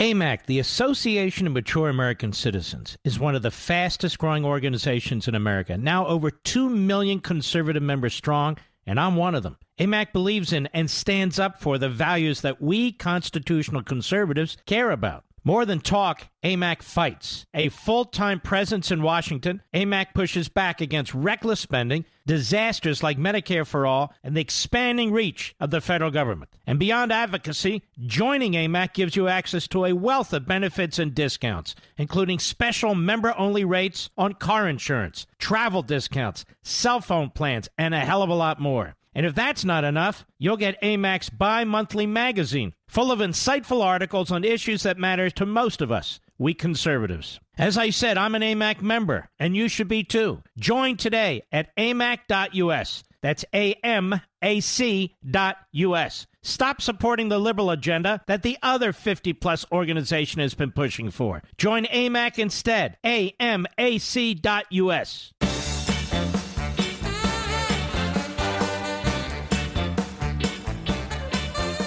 All right, let's go to Sal. Malapan, New Jersey, the great WABC. Sal, how are you? How are you, Mark? Thank you for taking my call, and I appreciate it. I watch your show every Sunday night. I listen to you every day. Thank you, buddy. Mark, my question today is this. What are we doing here? Where are these politicians, these Republicans that we put in office? They're just letting the country get ripped up by an illegitimate president. They took our voice. They took our votes. Let me stop you there. I want the compost, the slimes, and all the other losers to understand. You called Donald Trump an illegitimate president and pressed your phony Russia collusion issue for years, and you still are. And so I don't mind what a caller says like Sal. So go ahead, Sal. Yeah, and like this guy within a week and one day, totally, he talks about unity when he sends Kerry Munster out to tell the people, oil diggers and coal miners to get jobs doing solar panels. Yeah, where are these jobs, John Kerry Munster? Yeah, exactly. They destroy these jobs. And why should they get other jobs? Damn it, they have good jobs and jobs that are needed to be filled. What do you mean get other jobs? Who the hell do they think they are? That's number one. They destroyed women's sports. That's number two. They're opening the borders to people to come in here for 100 days. If it wasn't for a federal judge, who the hell knows who's coming across that border with the virus, with whatever else they carry with them. It's unbelievable what this fool is doing to this country. Like he's some kind of Mussolini dictator sitting there signing away. All right, Sal, you got me going. We salute our armed forces, police officers, firefighters, and emergency personnel. God bless each and every one of you, and I'll see you tomorrow. From the Westwood One Podcast Network.